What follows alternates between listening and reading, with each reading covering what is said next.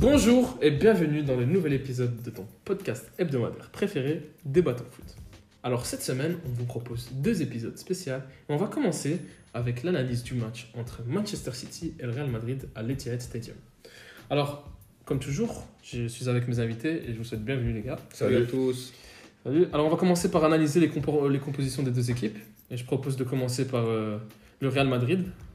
Euh, côté Real Madrid, grand, grand classique, euh, Courtois, Mendy, Alaba, Militao, Carvajal derrière. Il y avait une petite interrogation euh, pour Alaba, mais il a réussi à tenir euh, son rang pendant 45 minutes.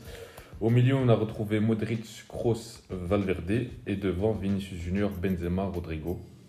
Donc euh, petite surprise au niveau euh, Rodrigo. On s'y attendait un petit peu, mais quand même un fort de la part de Carlo Ancelotti. Ouais, surprise, euh, pas vraiment, au vu des performances récentes de Rodrigo. C'était plus. euh, Enfin, le choix, c'était comme il l'a dit en conférence de presse Rodrigo Camavinga. Et à mon sens, Rodrigo méritait d'être titulaire. Pas beaucoup d'options pour le Real Madrid, vu qu'on le rappelle, Casemiro était suspendu. Ouais. On va passer à la composition de Manchester City. Ok, pour la composition de Manchester City, Ederson au goal. Et la première interrogation du match, c'était le poste euh, de défenseur droit, avec euh, Walker et Cancelo absents. Pep Guardiola a décidé de titulariser John Stones, qui lui aussi, euh, comme Alaba, était diminué et qui n'a joué que 30 minutes. Pour le reste de la composition, Ruben Diaz, Laporte, Zichenko, défenseur gauche. Le milieu de terrain, Rodri, Kevin De Bruyne et Bernardo Silva. Et en attaque, Riyad Mahrez, Gabriel Jesus en pointe et Phil Foden sur le côté gauche. Euh, des choix forts devant qui ont porté leurs fruits, puisque dès le début du match, City frappe fort, très fort, avec Kevin De Bruyne qui commence avec une tête plongeante sur un centre de Riyad Mahrez. Ouais, de- le Manchester City qui entre directement dans son match, qui voilà, ne laisse aucune miette au Real Madrid. Un pressing exceptionnel et un but au bout de deux minutes de jeu. Après un travail exceptionnel de Mahrez qui profite euh, de l'appel intérieur de Bernardo. Un centre au deuxième poteau pour euh, Kevin De Bruyne qui nous place une tête euh, digne de Didier Drogba. voilà. Carvajal qui était trop court. Et Manchester City qui rentre euh, Mais parfaitement c'est mal défendu, ce si je peux revenir sur action. Ouais. Je sais pas si tu as vu côté Real, c'est mal défendu. Parce que De Bruyne, là, il est, il est un peu oublié euh, aux abords de la surface de réparation. Tu vois, Valverde, il n'est pas vraiment en marquage. Rodrigo aussi, il a l'air désintéressé. Et, euh, on voit toute l'intelligence de De Bruyne qui, qui attaque l'espace. euh, voilà. Carvajal qui, qui est un peu en retard, parce que malheureusement, il avait, euh, je crois, Foden dans son dos. Ouais. Trop juste pour intervenir. Enfin, très bien joué de la part de City. Un Mal défendu but. de la part Ouais. du Real aussi. Un magnifique but, exactement. Mal défendu, mais aussi euh, t'as Kevin De Bruyne qui sent le coup. Hein. Il, se, il, il plonge tel un attaquant dans cet espace et il met une tête euh, Magnifique. magnifique. On a l'impression que quand il joue contre Courtois, il, il veut toujours lui mettre un but. Ah, et là, la passe de Mahrez aussi qui mérite d'être soulignée, un centre parfait. Centre parfait, il, élimine bien le joueur qui le Ouais. tenait. Je pense que c'était Fernand Mendy, je suis pas sûr. Mais City qui rentre dans le match, on connaît Manchester City, hein, toujours le pied sur le ballon, euh, on attaque et on donne tout. Et là, encore un autre centre, cette fois de Kevin De Bruyne Ouais. pour Gabriel Jesus. Pour Gabriel Jesus qui remporte son duel euh, face à David Alaba et qui fustige Thibaut Courtois, euh, un ballon inarrêtable. Manchester City qui fait une entame de match parfaite. Encore une erreur euh, Encore de la une défense. Alors dans l'idée de Alaba, il a essayé d'être le premier sur le ballon. Sauf que, sauf que Gabriel Jesus, je trouve qu'il joue incroyablement bien. Du coup, il reste solide, il met son corps en opposition. Alaba, il passe complètement à côté. Et puis c'est tout simple pour lui, il est face au but à 2 mètres du goal. hein. Mais Euh, c'est- exactement. Mais c'est- c'est c'est typiquement le, le, le geste d'un attaquant de pointe, je trouve. De bien Ouais, mettre son corps en exactement, ouais, opposition pour pouvoir reprendre le ballon. Il y a un petit peu de chance dans le- dans l'action, mais c'est aussi. euh, ça bien se joué, provoque. hein. Ça se Ouais. provoque. Ah, là, un Gabriel Jesus qui est en confiance après son quadruple exceptionnel en première ligue plus tôt. Et comme je viens de le dire, une entame exceptionnelle de Manchester City. On se demandait même si le Real Madrid n'allait pas prendre une valise comme, euh, comme à la régulière City en championnat. Mais ce ne fut pas le cas, puis que quelques minutes après, autour de la 30e minute, euh, Karim Benzema nous offre un but euh, exceptionnel. Le magique. Le, le peut-être futur ballon d'or, Karim Benzema, qui nous offre un exploit individuel. Sur une miette, un centre de Ouais, Ferland Mendy qui est euh, un peu en arrière. Il reprend pied gauche, il la dévie, poteau rentrant. Encore un exploit. Ouais, c'est un exploit extraordinaire on- qu'on ne voyait pas venir parce que le Real Madrid ne voyait pas le jour depuis le début de la rencontre. Alors certes, il y a eu le, un poteau assez heureux euh, juste avant l'action. Là, je crois sur un pressing de Vinicius, euh, une mauvaise relance de Ruben Ah oui, et d'Ederson. Un peu de réussite, mais avant ça, enfin voilà, il n'y avait pas grand-chose à se mettre sous la dent côté Real. Et encore une fois, euh, Benzema qui nous sort un geste d'attaquant de grande classe, une reprise pied gauche. euh, Ouais. il la prend avec le plat du pied, pas besoin de frapper fort. Avec le rebond, c'est suffisant pour tromper Ederson qui peut rien faire. Et voilà, et le, le- Real Madrid revient dans le match. Exactement, et c'est, c'est un peu cette identité du Real de on, on met un but et c'est tout, on le sent, on peut revenir. Ouais, c'est ça. jamais en fait, c'est ça, c'est une, question de, de mentalité. En fait, la différence avec euh, en fait, le Real Madrid, ce qui les caractérise maintenant depuis plusieurs rencontres euh, en phase finale de Ligue des Champions, c'est que même s'ils sont en dessous de leur adversaire, ben, ils ne lâchent jamais le morceau. Tous les jours, ils sont à leur maximum, même si parfois euh, voilà, ils peuvent commettre certaines erreurs. Et Karim Benzema, en plus, il, expliquait euh, en fin de match que voilà, il- le but, enfin, comment dire, il est conscient de l'infériorité de son équipe par rapport à Manchester City, mais il essaie de garder la dragée haute, de motiver tout le monde et que quand le moment viendra, là, il faudra appuyer fort. Et comme tu l'as dit, avec des miettes, euh, il, il- voilà, il rentabilise au maximum, ce qui est tout le contraire de City, parce que j'aimerais bien rappeler Ah que avant le but de Benzema, City aurait pu marquer, notamment le poteau de Marez, quelques mauvais choix, Foden qui rate son face-à-face. On aurait pu être à 3-4-0 à la mi-temps Ah, ils, ont, ils ont vendangé des balles de match, ils ont vendangé le coup fatal pour mettre peut-être. Bon, on sait jamais avec ce Real Madrid, mais ils auraient, à 3-0, ils les auraient mis euh, à terre, à mon avis. Et d'ailleurs, derrière, tu te fais punir quand tu as un Real Madrid ce, de ce niveau-là, ça, ça pardonne pas. Ouais, c'est toute l'histoire de ce Real, excuse-moi, c'est le Real Madrid, une bête blessée, mais tant que tu l'as pas battu, euh, elle est toujours là. Ouais, bah, en fait, tu vois, Guardiola, à un moment, quand Mahrez il a l'occasion du 3-0, Ah, il un crée riade. Ouais. Ah ouais, qu'il il sait, mais il le sait que il quand ils mettent pas ce but pour tuer le match, il sait que le Real Madrid peut revenir. Mais c'est ce qu'on voit dans le match, c'est qu'à la mi-temps, tu ne gagnes que de 1 alors que tu aurais pu mener 4-0. Parce que-. On va pas se mentir, Manchester City, ils jouent un match de football incroyable. Ça, ça tournait Ah ouais, partout. ouais. c'est- C'est c'est un jeu léché. Tout- le monde a une maîtrise technique du ballon incroyable. Tout le monde bouge. Moi, personnellement, c'est toujours un plaisir de regarder Manchester City jouer. Et dans ce match-là, tu te dis que c'est dommage parce qu'ils peuvent aller chercher un meilleur résultat qu'un simple 2-1 à la mi-temps. Ouais, ouais, il y a deux classes d'écart faciles entre le Real et City. Hein. C'est pas, pas le même niveau objectivement entre les deux équipes. Mais le Real Madrid, il y a un côté euh, presque irrationnel qu'on se répète à chaque, à chaque match en fait. Et tellement on le répète, ça devient presque rationnel. C'est plus du hasard. Le Real Madrid, comment dire, son capacité à ne, avoir un mental d'acier, à ne jamais lâcher. Ce qui fait parfois des fois certaines équipes en Champions. Et on voit que même si tu es trois fois en dessous de ton adversaire, si tu lâches pas le morceau et que tu as certaines individuels exceptionnels comme Benzema ou Vinicius, on va revenir plus tard, tout reste possible. Ouais. Mais je te venais juste à revenir sur juste le but de Benzema. On est sur une qualité technique incroyable dans ce but-là. Parce que comme, comme on a pu le dire euh, Roland plus tôt, c'est pas qu'il tape vraiment le ballon, il le dévie parfaitement pour qu'il se place bien au ras du poteau. Mhm. Et d'ailleurs, c'est- on pouvait s'interroger sur euh, comment il peut passer devant le défenseur, parce qu'en soi, Zinchenko, il fait pas d'erreur notable, parce que Zinchenko, il est proche de lui, il est au contact, et même comme ça, Benzema, il a ce petit, ce petit, euh, ce petit temps d'avance sur lui pour pouvoir placer son pied. Enfin, voilà, c'est super bien joué de sa part, en tout cas. C'est un coup de génie en fait. Mm. Et euh, ben là, on est à la mi-temps de 1. On se dit que Manchester City domine, mais que le Real a bien profité. Mhm. Ah ouais, d'ailleurs, Stones qui sort juste un peu avant la mi-temps, je crois. C'est une information très importante pour la suite. Exactement, puisque Fernandinho rentre au poste derrière droit. Déjà un choix assez spécial de Guardiola, mais un choix payant. Euh, Avait-il vraiment le choix? C'est vrai. il- il Il Cancelo n'était pas là, euh, Aki, c'est un défenseur gauche de nature. Ah, les gauchers, c'est compliqué. Voilà, c'est compliqué de, Enfin voilà, je pense que c'est plus une solution par défaut qu'autre chose. Ah, c'était lui ou Sterling à droite. ouais, c'est ça. Entre Sterling à droite. Au Fernandinho. Et d'ailleurs, comme tu l'as dit, Fernandinho fait une entrée exceptionnelle. C'est Il vrai. récupère des ballons hauts. Je l'ai vu presser fort. Et ce débordement exceptionnel sur le but du 3-1, là, avec, euh, avec, euh, sur le centre pour Phil Foden, euh, on aurait cru voir un latéral droit de métier qui a 25 ans. Bah, pas qu'un simple latéral droit. Moi, personnellement, je trouve que le centre était Magnifique, exceptionnel. Il le dépose devant le but de Foden. Et Carvajal ne peut rien faire. Foden est trop bien placé dans son appel, le ballon est trop bien mis. Courtois est un peu en retard pour essayer d'intercepter le ballon, c'est trop tard, ça fait but. Il trouve la zone parfaite entre les deux défenseurs, euh, là où personne ne peut intervenir. En plus, il est en mouvement, parce que je pense que c'est Vinicius qui, a- qui attend de réceptionner un ballon de Mendy, mais Fernandinho voit le coup, il a un temps d'avance. Euh, donc il déborde, il prend le ballon, il a tout l'espace, il est en mouvement. Et là, il trouve le- la zone parfaite pour trouver Foden, qui n'est pas un joueur de tête, paradoxalement. Et pourtant, il a tout le temps de placer sa tête dans une défense du Real Madrid, sans dit long sur euh, la défense du Real. Ouais, mais Exactement. Deuxième but de la tête en plus. Deuxième fois avec un joueur qui n'est pas caractérisé par, euh, par le jeu de tête, mais quand un Mm. centre est précis, euh, voilà, même si tu pas ta force première, tu as toujours moyen de, de reprendre un ballon. Exactement. Et euh, en fait, on n'en a pas parlé, mais au Real, il y a eu un changement à la mi-temps, si je ne me trompe pas. Ouais. Nacho qui rentre à la place d'Alaba. Et Mm. ça en dit long sur la défense du Real Madrid. Quand on fait un changement à la mi-temps en défense, c'est que Bah, ça prouve ce qu'on, enfin, ça confirme ce qu'on pensait en première mi-temps, parce qu'en première mi-temps, bah, là-bas, il rate son match dans des proportions énormes. Voilà, il sort à la mi-temps, on se doute bien qu'il n'était pas à 100% non plus.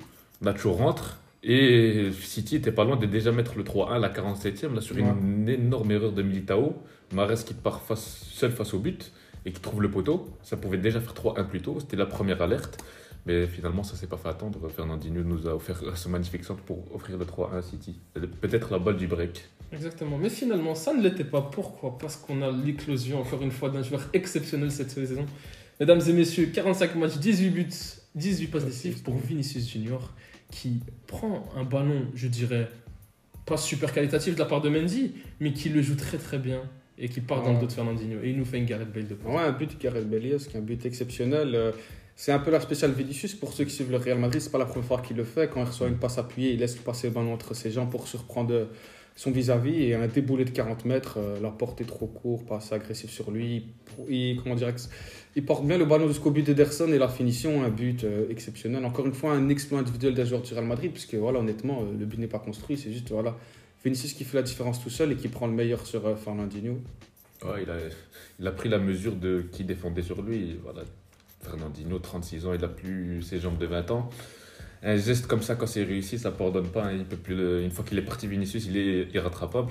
Et comme tu, l'as souligné, la porte qui nous fait, à mon sens, une erreur monumentale. Il vient pas, euh, Vinicius, il attend de faire 60 mètres en conduite de balle.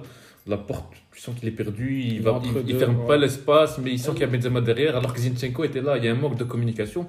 Et je pense que c'est une erreur énorme de la part de, de la porte qui laisse Vinicius seul, s'en aller face au but, qui a plus qu'à conclure.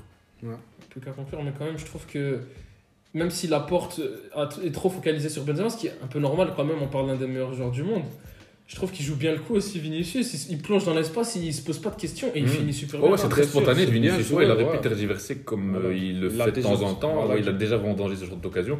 Et c'est là aussi, ça prouve qu'il a passé un cap dans la maturité, dans son jeu. C'est qu'il en fait, il avait du mal à prendre des décisions, à aller au bout de ses actions. Là, il- tu sentais qu'il il était parti pour aller au but. Là. Il n'a Ouais, pas cherché à trouver un relais avec Karim ou quoi. Il n'a pas levé la tête une seule seconde. Il était parti pour marquer, plat du pied, imparable. Ederson peut rien Ouais, et et d'ailleurs, ce but est comment dire, symptomatique d'une des. Peut être un peu dur, mais une des rares bonnes choses que le Real Madrid a fait, c'est qu'ils ont ciblé le secteur de, secteur de Fernandinho, le côté droit. Tous les buts euh, du Real Madrid viennent du côté gauche. Le premier centre de Ferland Mendy, le but de Vinicius, et la plupart des offensives du Real viennent de ce côté-là, parce que voilà, on sait qu'en l'absence de Walker, en l'absence de Cancelo, Manchester City, c'était leur, petit, leur talon d'Achille, et ils ont appuyé là, et ça a payé. Et c'est le côté fort du Real aussi. C'est le côté fort du Real ouais. Madrid, exactement. Ouais, parce que honnêtement, Tout on va, on va sûrement y revenir après quand on va se projeter pour le match retour, mais avec Walker, je pense pas que ça aurait été la même chose. Ouais, c'est sûr que Walker sur 60 mètres, il revient. Ouais. Ah ouais, ça c'est sûr. ouais. Le Real croit accrocher son 3-2 et euh, en finir là-dessus, ou peut-être même aller chercher l'égalisation.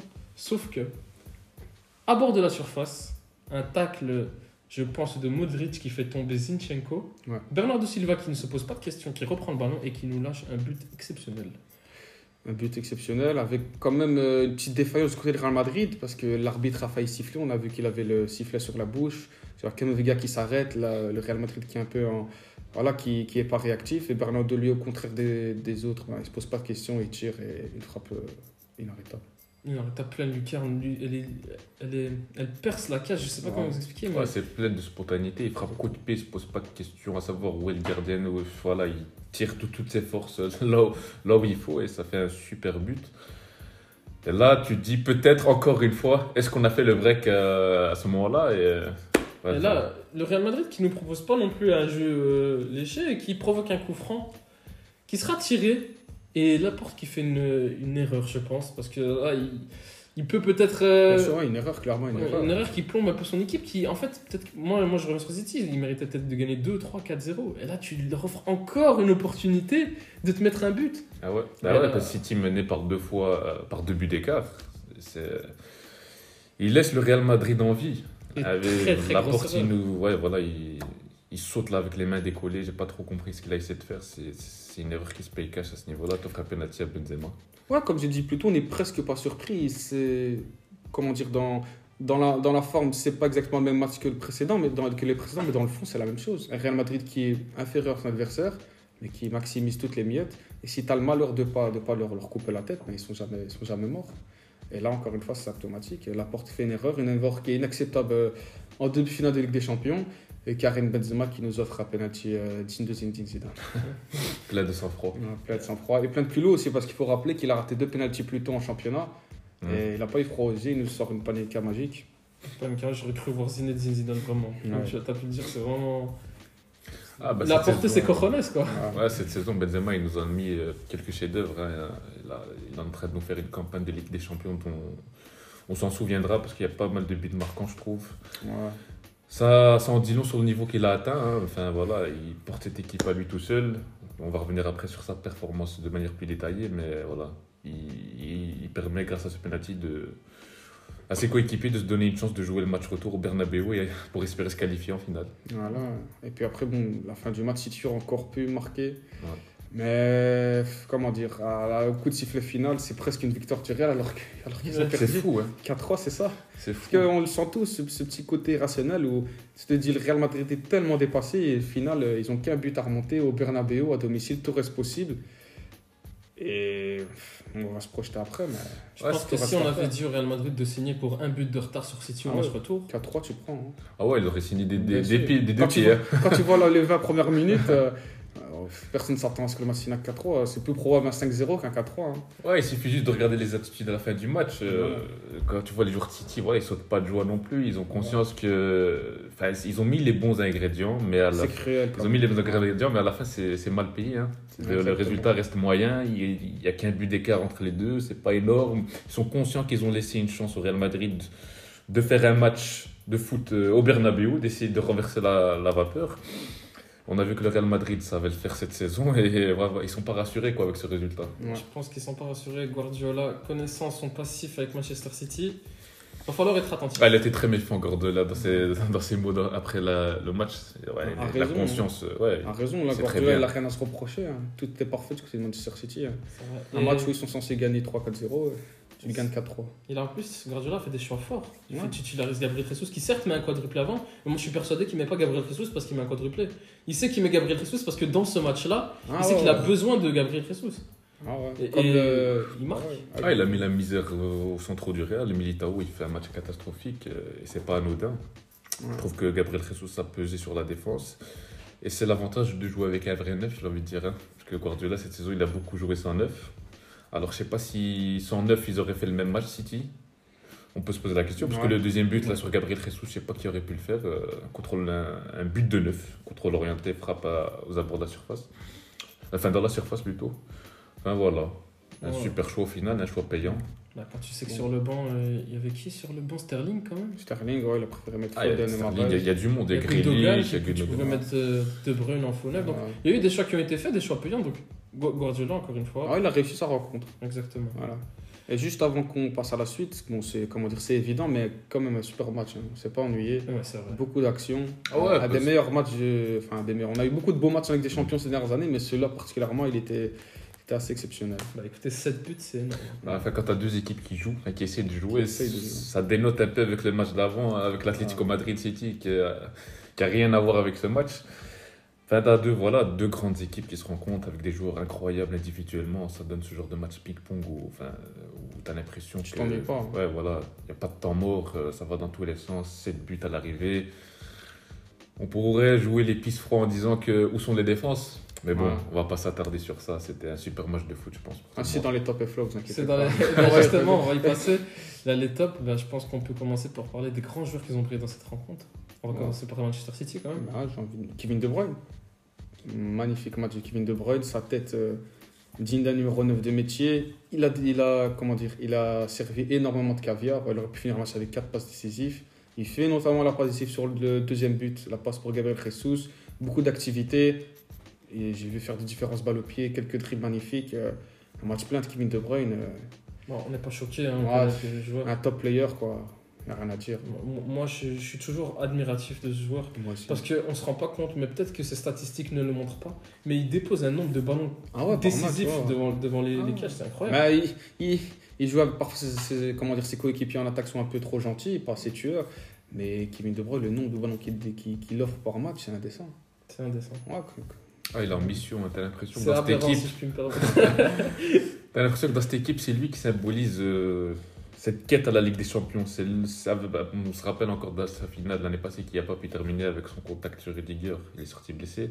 T'as l'impression qu'il a, voilà, il a une revanche à prendre. Il a vu cette Ligue des Champions et il se met en mode Ligue des Champions. Il nous sort des prestations incroyables. Il est en train de monter en puissance même en première ligue. ouais. Il finit très très fort. Et attention au Real Madrid au match retour parce que je crois que KDB il a quelque chose à aller chercher.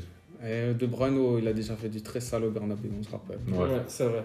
Je pense qu'on je propose qu'on passe au prochain joueur. Moi, pour mon top, j'ai quand même mis Bernardo Silva. Ouais. Je trouvais qu'il a fait un match plein. Il met un but, il récupère des ballons, il court, il fait tourner. Mm. Enfin bref, un des meilleurs milieux de terrain au monde en fait. Ouais, depuis le début de la saison, il a un tel niveau incroyable. Euh, Depuis son repositionnement euh, au milieu de terrain, il est installé, il n'a pas lâché son poste. Il est devenu titulaire, il a, dépa- il, il a, il a mis Gundogan sur le banc, chose qui n'était pas acquise l'année passée. Il a trouvé sa place dans cette équipe de City. Quand tu sais qu'il était passé, il était à deux doigts de quitter le, le club. C'est fou comme le football va vite. Moi, au jour de- au jour d'aujourd'hui, c'est l'un des, des meilleurs milieux à son poste. Ouais, franchement, c'est c'est fou comme le football. Et Gundogan qui était un des meilleurs milieux l'année passée quand même, il Mm. faut le rappeler. hein. Ah ouais, il fait une saison incroyable l'année passée. Mais finalement, il finit sur le banc cette année. Et c'est pas parce qu'il est forcément moins bon. Je pense que c'est que quand t'as Bernardo et Kevin De Bruyne à ton poste, c'est un peu difficile de Ouais. trouver une place de titulaire. Exactement. Est-ce que vous avez un dernier top pour Manchester Moi, je mettrais quand même Mahrez. Euh, match contra- contrasté à l'arrivée parce qu'il a deux occasions qui peuvent finir but. Enfin, l'action où il peut mettre la passe D sur euh, Foden, je crois, en première mi-temps, où il doit faire la passe D. Et le poteau, enfin, malheureusement, pas de, pas, de, pas de réussite. Mais globalement, il fait un grand match. Il finit avec une passe D. Il est influent dans la rencontre. euh, il met la misère à Mendy. euh, euh, à l'image de sa campagne de Ligue des Champions, Mahrez, il a été très décisif cette saison en Ouais. Ligue des Champions. Encore un match très consistant de l'Algérien. Ouais, il est coutumier du fait. Mahrez, en général, dans les grands matchs avec Manchester City, il est très très souvent en évidence. Et je suis d'accord avec Frelon. Ouais, moi je pense qu'il a aussi été très fort. Je trouve ça dommage qu'il ait quand même trois occasions de but. C'est un peu Qu'il ait pas frustrant, mis. ouais. Parce que s'il en met ne serait-ce qu'une des trois, ça change tout dans le match. Ouais, si Ah, il est homme du match, il en met des trois. Mais en fait, c'est ça, si City a le malheur d'être éliminé au match de retour, on va tous rappeler de, des ratés de Mahrez, malheureusement. Ouais, mais il fait quand même un grand match. Ouais, ouais, bien sûr. Faut- Ouais, bah, peu- personnellement, ce sera tout pour les tops. Est-ce que vous avez encore quelqu'un en tête à City? Mais ouais, enfin, pour moi, c'est tout le monde sauf la défense, en fait. Les trois milieux de terrain et les trois attaquants, j'ai trouvé très bon. Ouais, ouais, un grand match de leur part. On va passer au top du Real Madrid. Ok. Euh, bah, je pense qu'on a tous le, le même top 2 au moins. Pas difficile. Ah, Benzema encore et toujours. Voilà. Le, le duo, je pense même le duo Benzema-Vinicius. Ah, je mettrais quand même euh, enfin, un peu de nuance dans le match de Vinicius parce que clairement son but est incroyable. Beaucoup de danger vient de son côté. Comme on l'a expliqué plus tôt, c'est dû au fait que. Enfin, déjà que le Real Madrid attaque beaucoup du côté gauche et que c'est le côté faible de City.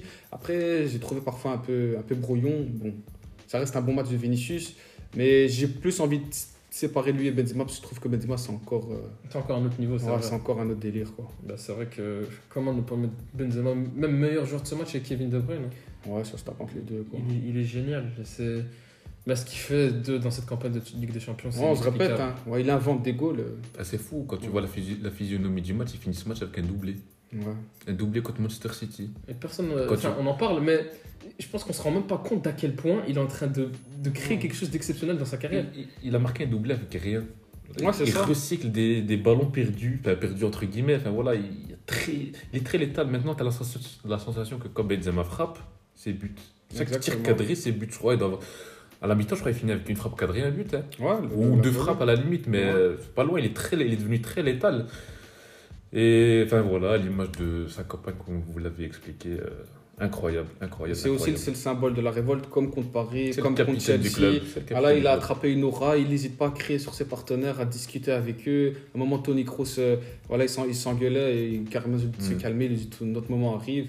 Et voilà, c'est Karim Benzema, il représente ce côté mental. Ce c'est côté- important ce que tu dis, Ouais. parce que maintenant, il a pas, au-delà du cap euh, footballistique, il a pris le lead euh, sur le terrain, il a aussi le pris, il a pris le lead, euh, le lead Ah, là, là. vocal. Enfin, c'est Ouais. lui qui harangue ses partenaires, c'est lui qui a toujours les bons mots, il, il discute avec tout le monde, il harangue.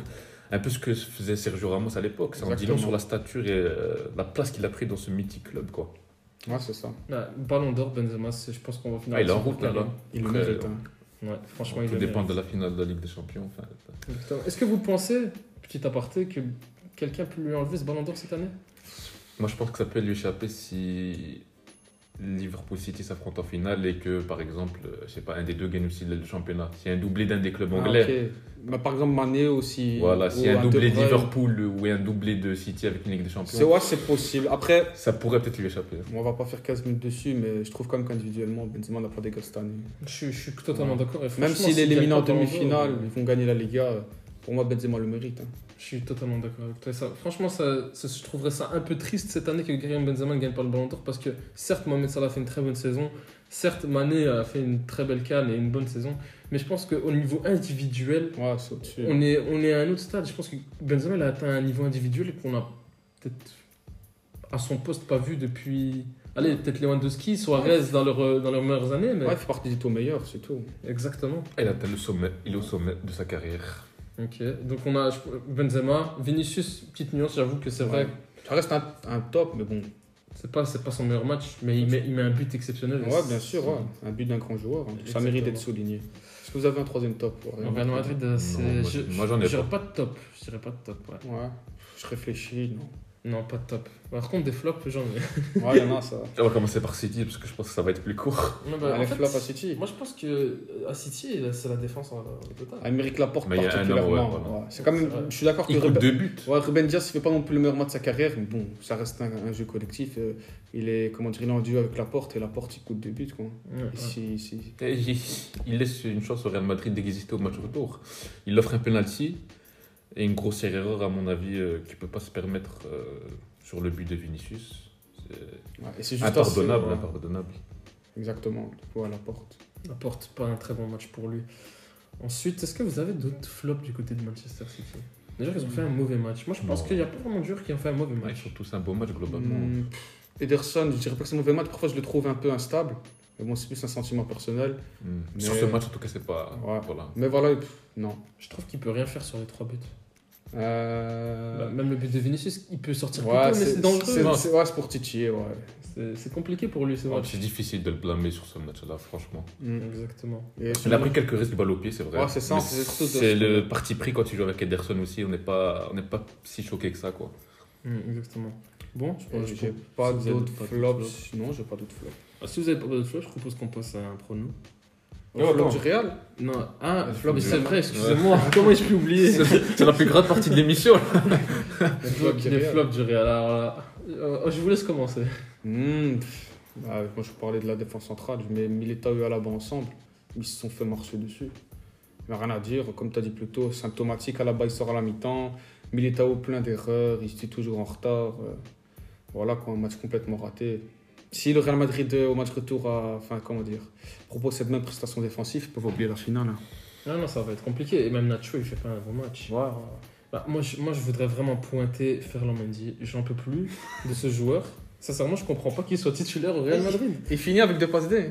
Deux passes décisives Bah, Ah ouais. C'est lui qui fait le centre pour Ah ouais, Benzema. et la passe... bah, ça, c'est la limite des statistiques. Ouais. Bah, écoute, ouais, voilà. le centre pour Benzema, désolé, mais il est nul. Je suis Benzema, je sais même pas comment il transforme ça Il met le but. ballon dans la bonne zone, après, ouais, c'est injouable. Je suis désolé, mais si c'est pas Karim Benzema qui touche le ballon parfaitement, ça rentre jamais. Exactement, ouais, ça c'est sûr. deuxièmement, Vinicius fait tout sur le deuxième but. Ouais, ouais. Mais Fernand Mendy, je vais vous le dire, sur le but de Fer- où Fernandinho fait le centre, c'est lui qui perd la balle. Et il perd la balle de manière honteuse. Sa Ouais. passe, elle est dégueulasse. Ouais, Non, elle est quand dégueulasse. Moi, moi, je trouve, moi, je trouve que ce joueur fait trop de pertes de balles qui coûtent cher. Regardez contre Chelsea, lors de- du match retour, si je ne me trompe pas, il perd un ballon qui coûte très cher au Ouais. Real Madrid. Si le Real Madrid ne revient pas dans ces rencontres-là, je pense qu'il serait responsable de ces buts-là. Combien de fois Marez lui a fait la misère sur son côté C'est vrai. C'est vrai, Je trouve, je qu'il apporte rien offensivement quasiment. Ça, je suis d'accord. Quasiment rien. Et défensivement, c'est un bon Après, joueur. après Mais voilà. sur ce genre de match, quand il joue contre un ailier comme Real Madrid, j'ai l'impression qu'il il se fait Après. C'est pas pour le défendre, hein. tu sais que je suis pas fan de Mendy, mais bon, quand t'as Mahrez sur sa toi, débordement de Fernandinho, euh, Bernardo Silva qui fait un appel intérieur, c'est plus euh, voilà, un Mahrez, on va dire, collectif. Après, oui, je suis d'accord, il rate son match. mais. Ah, moi, je vous trouve dur sur Mendy. Moi, je- moi je- c'est son homologue de l'autre côté du terrain qui m'agace le plus. Moi, c'est Carvajal. Il est impliqué surtout les buts qu'on a- que le Real Madrid encaisse. Je sais Ouais. pas si vous vous rendez compte. Le premier but, on pourrait dire qu'il est loin de Bruyne. Le deuxième but, il se fait danser par Foden ou je sais plus qui là Ouais, sur le côté. Il est toujours loin en retard. Le troisième, le troisième but de la tête, aussi sur la tête de, la, la tête de Foden. il- Foden il est où? seul. Et il- enfin voilà, le même. euh, quatrième but, c'est lui qui est sur Bernardo Silva. Voilà, il- ouais, il, il, il- C'est à vrai 3 mètres, il lui laisse tirer 3 heures. Enfin, je sais pas, moi, ce mec-là, ça fait quelques années, il est en chute libre. Et sur les matchs de Ligue des Champions, on le voit cette année, il est pas Ouais, au niveau, c'est il a des limites euh, footballistiques, techniques et intellectuelles. Même physique. Même physique. Même physique. Ce mec-là, il a plus le niveau pour jouer dans un C'est club vrai. comme ça, il se fait danser à chaque match. Et les, les clubs adverses le savent, ils ciblent particulièrement le côté droit du Real Madrid, il a un côté faible. C'est un côté c'est faible. Il est impliqué sur tous les buts que le Real Madrid encaisse. Et je- j'aimerais aussi revenir sur Militao qui fait aussi un match euh, catastrophique. Que, que d'erreurs. Il offre Ouais. des buts à lui tout seul. Ouais. Il offre des buts. Le deuxième mi-temps, ce qu'il nous fait là sur euh, Mahrez, le pressing de Mahrez. Je sais pas, il laisse le ballon. Il, fait une Vinicius, chance, il hein. fait une Vinicius contre son camp. Je sais pas ce qu'il fait. Il rate son intervention. Enfin, Militao, euh, vraiment de grandes difficultés sur cette fin de saison, même en Liga. Ouais. Donc, euh, ouais, c'est pas, pas un match euh, terrible. Alaba blessé, ouais, je peux pas lui en tenir rigueur, même si voilà, on connaît les limites d'Alaba. Ouais, Ouais. on connaît les Faut limites d'Alaba en défense centrale. Moi, je suis pas surpris par euh, des erreurs d'Alaba. Mais même l'animation défensive du Real Madrid euh, a des limites. Bah, Face à la meilleure attaque du monde avec le Rudiger, Rudiger va faire du bien. C'était Ouais. c'était indispensable de le faire. Il n'y a pas que la défense qui a été honteuse. Moi, je pense aussi qu'on a un milieu, de- un milieu qui a été honteux. Et je voulais revenir sur deux joueurs, Kroos et Valverde. Ah, rappelez-vous les, les fidèles, les fidèles du podcast. Déjà après le match contre le Real Madrid, je remettais un peu en cause euh, l'activité de, de Tony Kroos. Je suis désolé, Tony Kroos, euh, dans les matchs, euh, comment dire, où le Real Madrid n'est pas souverain du ballon, je le trouve en difficulté. Voilà, c'est un joueur qui, déjà, déjà, à sa meilleure époque, n'avait pas le meilleur abattage physique. Là, encore plus avec le poids des années, je le trouve Je absent. suis pas je d'accord, moi, avec ça. Moi, je- j'ai du mal avec Tony Kroos. Moi, dans c'est Tony Kroos. Moi, je trouve qu'il est en difficulté dès que Casemiro n'est pas là. Quand on lui demande de faire le rôle, Carlo, Carlo Ancelotti lui demande de faire le rôle de milieu défensif, c'est pas clair. Tu sens que dans cette animation au milieu, euh, ça flotte, on sait pas qui couvre qui. Parce que sur, il y a plein de moments en première mi-temps, là, sur la balle de Mahrez qui rate, là, sur- qui, qui préfère tirer. Là, il y a un énorme trou. Je crois Militao, il sort très loin de sa défense. Normalement, là, c'est Casemiro qui prend la place en défense centrale. Mais Kroos, là, euh, il ne le fait je- pas, c'est pas son rôle. toi, ouais. Non, bien, bien vu, c'est important d'a- d'avoir cette nuance. Qu'on on dépend énormément de Casemiro euh, en, enfin, comment dire, en question d'équilibre. Je suis d'accord avec toi. C'est vrai que tu as raison. Tony Kroos sans Casemiro, il a du mal. Il a un poste de fou. Ouais, voilà, il a, un poste- Ah. il a un rôle qui ne sait pas. Ça, c'est sa décharge. et c'est- Mais c'est- Mais après- ça, c'est un choix de Carlo aussi. il Ok, peut pas oui. faire, euh, Mais au final, la fiche de match, elle reste quand même négative pour Tony Kroos. Non, Au final, euh, c'est- mais- pas la première fois aussi. C'est surtout c'est pour ça que j'insiste. Bah, en fait, moi je pense qu'il quand il y, a des, il y a des matchs où c'est beaucoup d'aller-retour, il faut beaucoup courir, euh, quand il n'y a, pas de Il faut défendre. dans les pieds. Ouais, Tony Kroos, n'est pas fait pour défendre des grandes zones. Mais ça je- en fait, je trouve que Tony Kroos n'est pas un mauvais défenseur dans, dans- au milieu de terrain, mais je trouve que pour ce genre de match, il n'est pas adapté. Ouais, c'est ça. Moi aussi, c'est plus là, c'est. Comme tu viens de le dire, certains matchs, je préfère d'autres profils à, à Tony Kroos. Après, bien sûr, dans le Real Madrid qui veut garder le ballon, qui va attaquer, C'est ça, exactement. là, c'est le meilleur. Moi, c'est hein. là où je trouve que l'erreur débute. Moi, je pense que c'est Carlo, le- Carlo Ancelotti, le principal responsable. Il a un matériel à sa disposition, qui est Tony Kroos, Modric, etc. Et il leur demande des choses qu'ils ne savent peut-être plus faire. Ouais, c'est ça. ça. aussi. Exactement c'est ça. ça aussi. Dans le- Comment tu peux te demander à Kroos, Modric, 45 ans, de défendre euh, 70 minutes après un match, courir euh, après le ballon pendant tout le match de la Ouais. rencontre? C'est pas des joueurs euh, Mais en fait, prédéfinis pour Ouais, courir après un ballon. Ces joueurs-là, ils défendent mieux avec le ballon. Exactement. mais en fait elle, elle est là, le- c'est là tout le problème. C'est que voilà, le Carlo. Moi, je demande- pense qu'il les bride un peu avec ce qu'il leur demande. C'est pour ça que voilà, on a, on a tendance à dire que Kroos est en difficulté dans ce genre de match. Ah, mais au final, Mais il est c'est en tout le- difficulté. Oui, Après, même, tout- je suis d'accord que. c'est tout le Real qui a difficulté. Ouais, c'est le Real qui subit, qui joue en bloc Mais bas. il y, a- il y a quand même un petit contraste avec Modric qui fait pas son meilleur match, mais tu vois qu'il n'est voilà, il est pas autant en difficulté Modric, que lui. un peu plus, mais je veux dire, Modric, lui, fait tout- un match tout aussi catastrophique à mon sens. je suis pas d'accord. Je trouvais Modric un peu plus. euh, je dirais pas. euh, comment C'est un dire bon match, Modric Il fait pas un bon match, pas un mais je trouve match. moins en difficulté. Et je trouve que c'est quand même Parce que notable. t'as l'impression- moi je pense que c'est surtout l'impression visuelle, Modric quand il court avec ses petits pas, t'as l'impression qu'il est proche de l'homme, mais je suis curieux de voir le nombre de ballons récupérés entre Modric, Modric et Kroos, je suis pas sûr que ça, Ah. ça dénote beaucoup. hein. Bah, moi je pense que le problème il est plus dans l'impact qu'il met. Tony Kroos il fait pas souvent des fautes, il va pas souvent essayer de chercher le ballon. Tony Kroos j'ai l'impression Non, que quand il défend. moi je trouve qu'il il en fait des fautes. Moi je le trouve proche de l'homme, euh, Tony Kroos, plus que ce que vous voyez. Vous, je sais pas si on voit les mêmes matchs. Moi je trouve vraiment que Kroos, c'est pas le meilleur défenseur de l'histoire, mais il est vraiment proche de l'homme, quitte à faire des fautes. Je crois sur le, le but de Bernardo. C'est lui qui C'est fait lui qui faute, fait la c'est faute, lui c'est lui qui qui est proche de l'homme. Moi je pense que c'est surtout l'absence de Casimiro qui il est dépassé par cette absence. Mais on, on va pas y revenir, enfin on va en parler deux secondes. Mais par exemple, euh, le match retour contre le PSG, la différence notable avec, euh, avec Kamavinga, dans l'impact, dans le, la dureté sur. Moi je vois un petit contraste, je sens Tony Kroos beaucoup plus dépassé qu'à l'époque. même Contre Chelsea, Chelsea. aussi. Et c'est pas un hasard, c'est souvent lui le premier à quitter le, à sortir. Carlo il fait souvent le changement. Après, comme tu as dit, c'est vrai que l'absence de Casemiro lui fait énormément de mal. Ouais, parce que quand Casemiro n'est pas là, c'est Kroos qui est amené à, à changer son jeu, à redescendre un cran plus bas. Modric, lui, il garde son poste de- habituel. Mais je comprends pas ce choix parce que dans le match précédent, quand Casemiro sort, c'est Modric qui va en 6 et je trouve que Modric en 6 il fait le taf. Mais ouais, mais c'est- on en revient à ce que je disais, c'est Carlo et ses exigences. C'est un, problème. Ouais. surtout Il demande des choses que Kroos ne Bah. peut pas ne peut pas faire, ne peut pas remplir. Mais aussi, c'est aussi. Kroos à l'époque au Real, même dans ce genre de situation, le Real défendait. J'avais pas la, la vision d'un Kroos qui était en difficulté. Après, après l'équipe est beaucoup moins solide euh, collectivement aussi. Et on subit, En on fait- subit trop. Le Real. Madrid subit beaucoup trop pour les joueurs qu'on a. Parce qu'il y a trois mois, Toni Kroos était le meilleur milieu de terrain du monde. Il, était- il a été élu euh, meilleur Joueur Madrid, ouais. jour du mois. Ah, c'est vrai, c'est vrai. Donc je pense pas qu'il a perdu son football en trois mois ou son physique en trois mois non plus. Euh, En fait, il faut, faut remplir plusieurs conditions pour que Toni Kroos soit à l'aise sur le terrain. Mais quand les conditions sont remplies, il est fort. Quand ils ne sont pas remplis, il est en difficulté.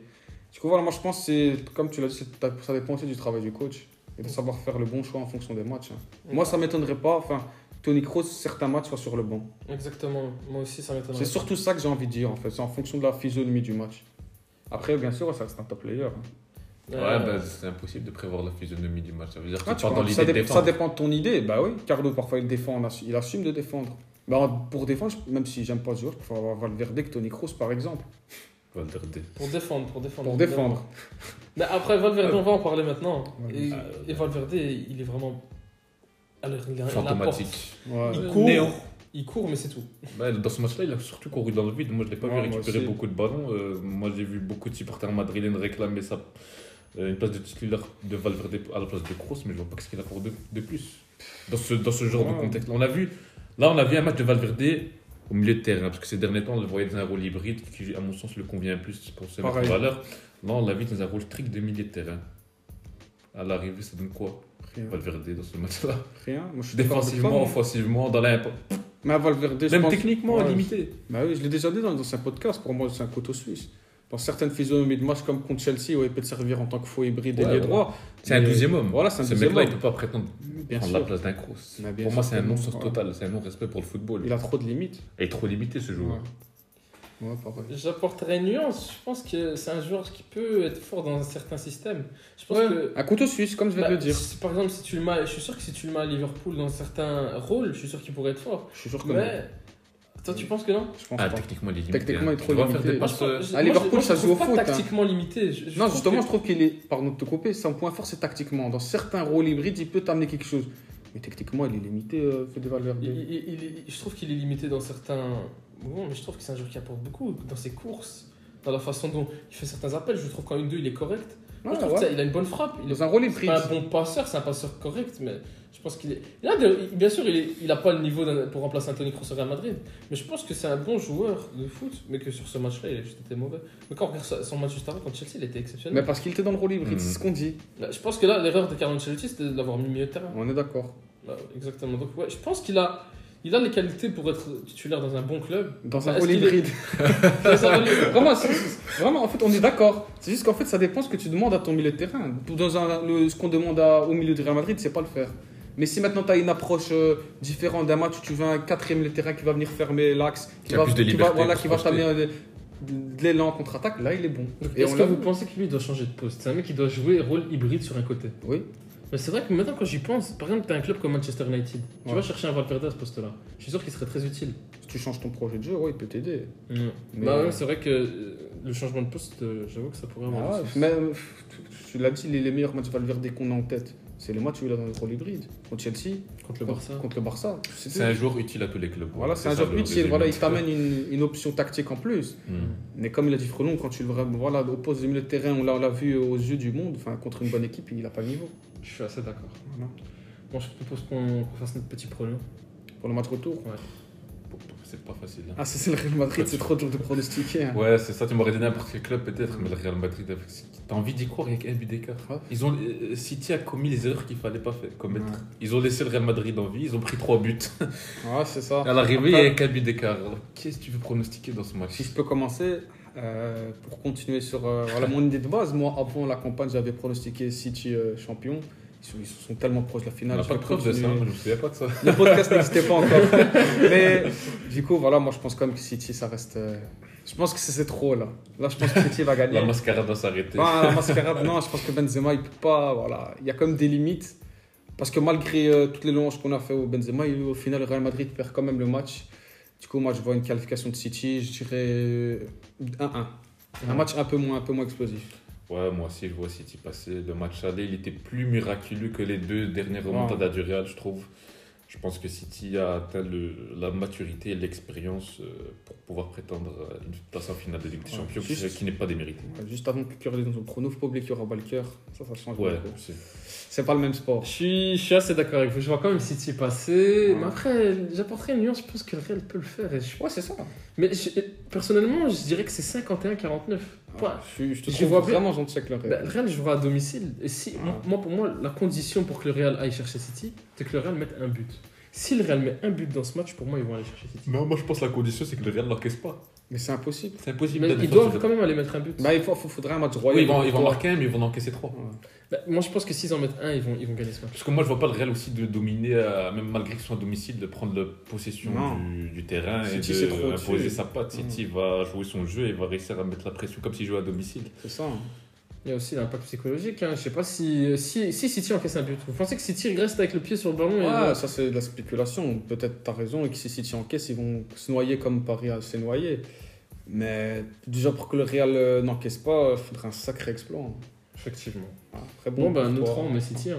Comme nous City en trois. finale.